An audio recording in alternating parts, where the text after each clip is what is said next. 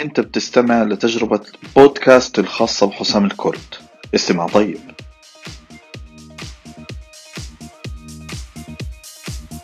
أهلا وسهلا فيكم مرة تانية. من بداية ال 2010 بدت عندنا ظاهرة الأحداث اللي لها علاقة بما يسمى بالهاكاثون. وفكرته أنه أنت بتبني منتج سريع خلال ثلاثة أيام وخلال الثلاث أيام هذول بتطلع ببرزنتيشن وتفصيل سوق بسيط وبتعرض هذا ال presentation قدام لجنة التحكيم وبالآخر بقرروا يا إما أنت بتفوز أو بتكون من ضمن المتأهلين لتاخذ جوائز عينية أو إنك أنت بتشارك في أحداث أكبر منها. وفعليا في 2012 2013 إجت فرصة للمشاركة في Startup Weekend فشاورت الفريق اللي معي قلت ليش ما نشارك في هذه التجربة؟ ممكن نستفيد خبرة يعني وتكون فعلا تجربة غنية. فعليا هي اللي صار شاركنا في ثلاث أيام.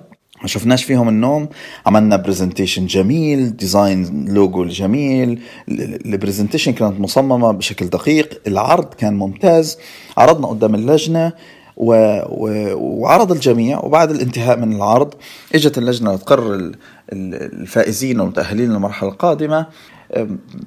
بدأوا بالفريق الخامس لحديث تنازليا للفريق الأول. الفريق الخامس الفريق الرابع الفريق الثالث الفريق الثاني ونحن ننتظر الإعلان الفريق الأول ولكن ليس نحن الفريق الأول. كانت مجموعة من الأطفال ونحن مش من ضمن الخمسة اللي فازوا بالأول. فكانت صدمة فعليا.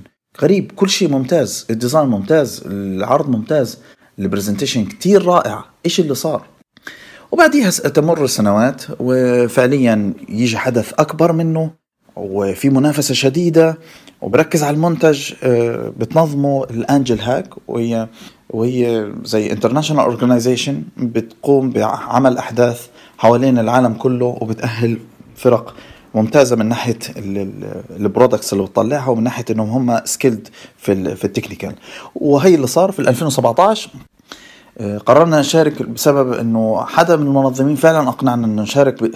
وكانت أكبر نقطة إنه في منافسة شديدة في هذا الحدث.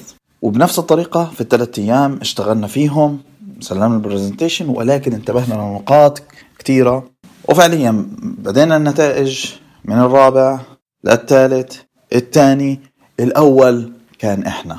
بنفس الفريق يمكن ال design كان أقل الجهد كان أقل لكن الخبرة كانت أكبر. أنا حسام الكرد وهذه خبرة عمل. كيف أنك تفوز بالهاكاثون؟ باختصار يلا معانا. طيب يا جماعة أنا هعرض مجموعة من النقاط. يعني نقطة نقطة وهوضح بوصف بسيط عشان آه، تتضح الفكرة منه. وهذه النقاط طبعا ممكن تستخدمها في أي presentation بدك تعملها لأنه هي valid حتى في ال في ال presentations أو في العرض اللي أنت بتقدمه. أول نقطة اعرض قصة. الوقت ضيق جدا. مش وقت إنك أنت تعرض خصائص آه، صلبة للناس هيك. والقصص دائما الناس بتحب تسمعها. هي قريبة لقلوب الناس. والشغلة الثانية حاول تكون هذه القصة محبوكة كويس وتكون فعلا فيها أشخاص حقيقيين لأنه كل ما كانت القصة أقرب للناس كل ما كانوا بيحبوها أكثر. فالنقطة الأولى هي اعرض قصة. النقطة الثانية ما تكونش ممل. حاول تاخد وقت أقل من وقت العرض. يعني مش لازم إنك أنت تعرض لحد ما الناس توقفك عن العرض وتقول لك خلاص وقف العرض. إنك أنت تعرض مثلا أربع دقائق كان العرض إنك أنت تعرض في دقيقتين لثلاث دقائق هذا الشيء أجمل من إنك أنت تعرض أربع دقائق. ولكن الدقيقتين هذول مركزين مفهوم شو بتعمل بالضبط مدروس كل شيء فيهم. النقطة رقم ثلاثة حاول إنك تكون من أول الناس اللي بيعرضوا الناس اللي بتعرض بالأول غالبا اللجنة بتكون مركزة معاهم. حابة تسمعهم حابة تتفاعل معهم وتسأل أسئلة. الناس اللي بتعرض بالآخر اللجنة بتكون تعبانة وبدها تخلص اللي عليها يعني من الأشياء فحاول تكون بالأول. لكن النقطة اللي بدي أحكيها هنا إنه إذا كان الحدث منظم جدا يعني وكل واحد بياخذ وقته فعلا يعني مش كتير بفرق الموضوع هذا. خصوصا إذا أنت جيت مثلا في الآخر واجا نصيبك إنك أنت تيجي في آخر العروض ف... والعروض اللي قبلك يعني هادئة أو مش قوية أنت فرصتك إنك أنت تبرز كتير. فهي آه، يعني بشكل عام الأفضل إنك تكون من أوائل الناس اللي بيعرضوا علشان تكون اللجنة مركزة معك. النقطة الرابعة إياك أنك تستقل من العاطفة. العاطفة جزء من التحكيم.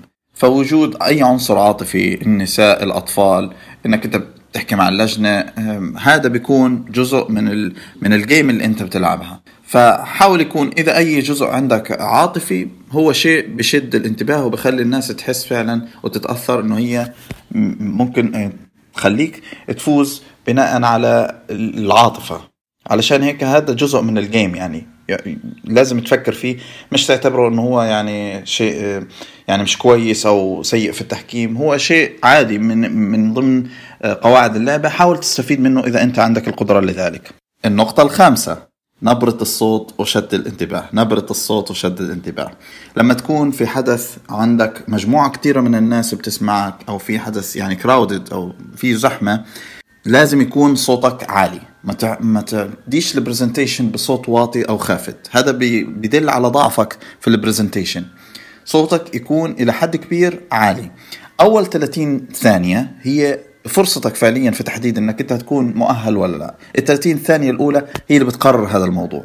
علشان هيك شد الانتباه بأي طريقة برقم صادم بمعلومة صعبة بصوت عالي بأي طريقة إنك أنت تشد الانتباه في أول 30 ثانية وتخلي الاعين والعقول معك من أول 30 ثانية.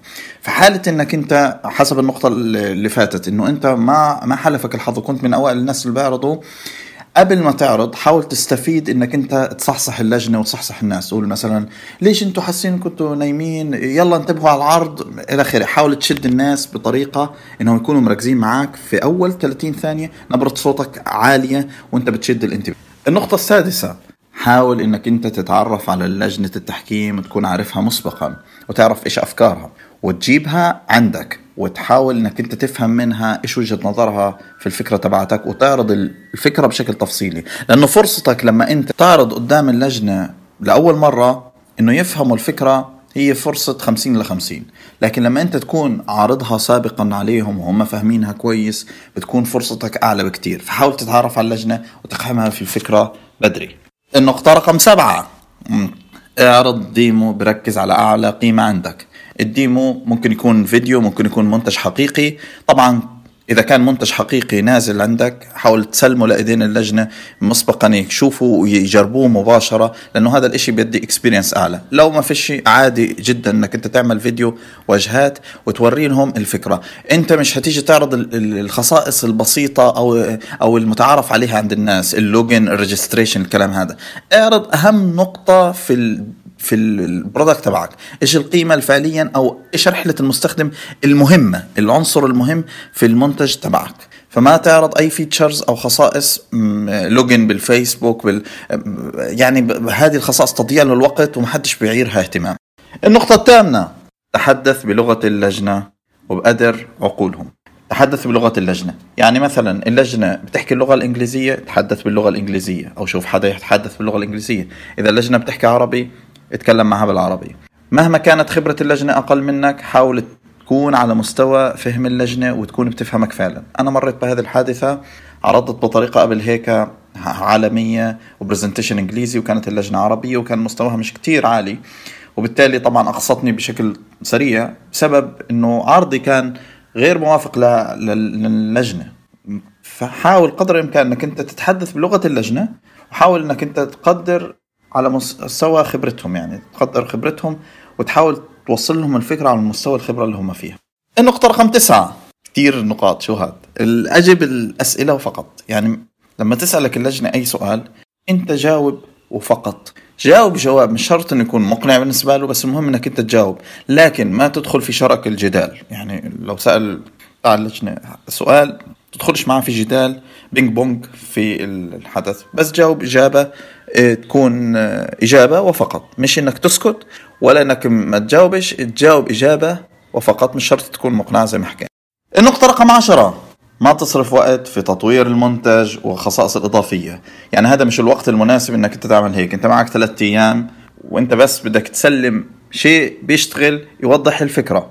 ما تصرفش وقت إنك أنت تبني خصائص وتعقد الأمور على نفسك. إن شاء الله بس واجهات. هذا الكلام مش هيعجب الناس كتير بس إن شاء الله بس واجهات تشتغل توضح الفكرة وتوضح يعني إيش أنت بتصبو له طبعا لو كان في feature طالبينها في الهاكاثون بعض ال hackathons بتكون مصممة إنها هي مثلا بتدعم آه، يعني مثلا إنه بتدعم القطاع الصحي بتدعم القطاع التكنولوجي إلى آخره بدهم خاصية محددة لازم تعملها implementation هذه لازم تعملها implementation أما في عدا ذلك فأنت عادي اعمل واجهات سريعة توضح الفكرة وتصل للجنة بشكل جيد.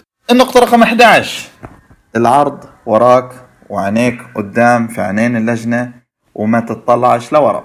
يعني أنت لما بتعرض ما ترجعش ورا للسلايد وتصير تطلع عليها. حاول إنك أنت تعرض كأنه ما فيش سلايدز. تمام؟ طبعا لازم تنظم حركتك مع حركة العرض ولكن حاول إنك أنت تعرض بدون كأنك حافظها بدون slides. وهذا الإشي بديك power لأنه الناس بتكون مركزة عليك. أنت أهم نقطة في العرض. أنت النقطة الأهم والأبرز في العرض. علشان هيك حاول تعرض بدون ما تطلع لورا. النقطة الأخيرة تدرب على العرض جيدا. يعني أنت لازم تعرف كل حركة بتعملها. لأنه أنت وقتك قليل دقيقتين مثلا ثلاث دقائق حاول تدرس كل حركة. إذا كان فيك تجرب المساحة اللي أنت بدك تعرض عليها فعليا جربها. ادرس كل حركة بدك تعملها.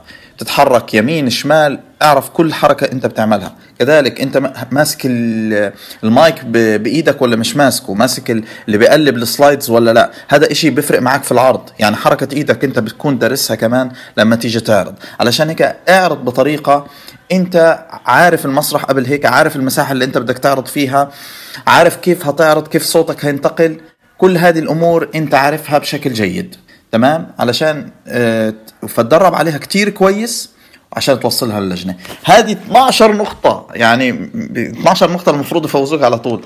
إن شاء الله تكون سبب إنك أنت تفوز في الهاكاثون وتساعدك كمان إنه هذه كمان skill بتساعدك في ال presentation بشكل عام. أنا صاعرضهم بشكل سريع أعرض قصة آه، تاني إشي ما تكونش ممل.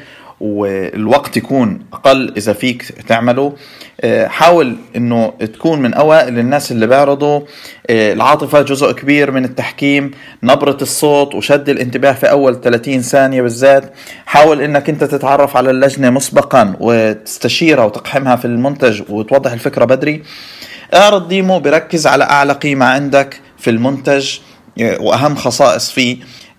تحدث مع اللجنة بلغتها وكذلك بقدر فهمها. أجب على الأسئلة اللي بيطرحوا لك إياها وبس ما تخشش في جدال. ما تصرفش وقت في تطوير منتج فعليا وخصائص إضافية بس اللي يوضح الفكرة تبعتك. العرض تبعك لازم يكون في ظهرك وإنت بتعرض قدام اللجنة وبتتواصل معهم بال eye contact.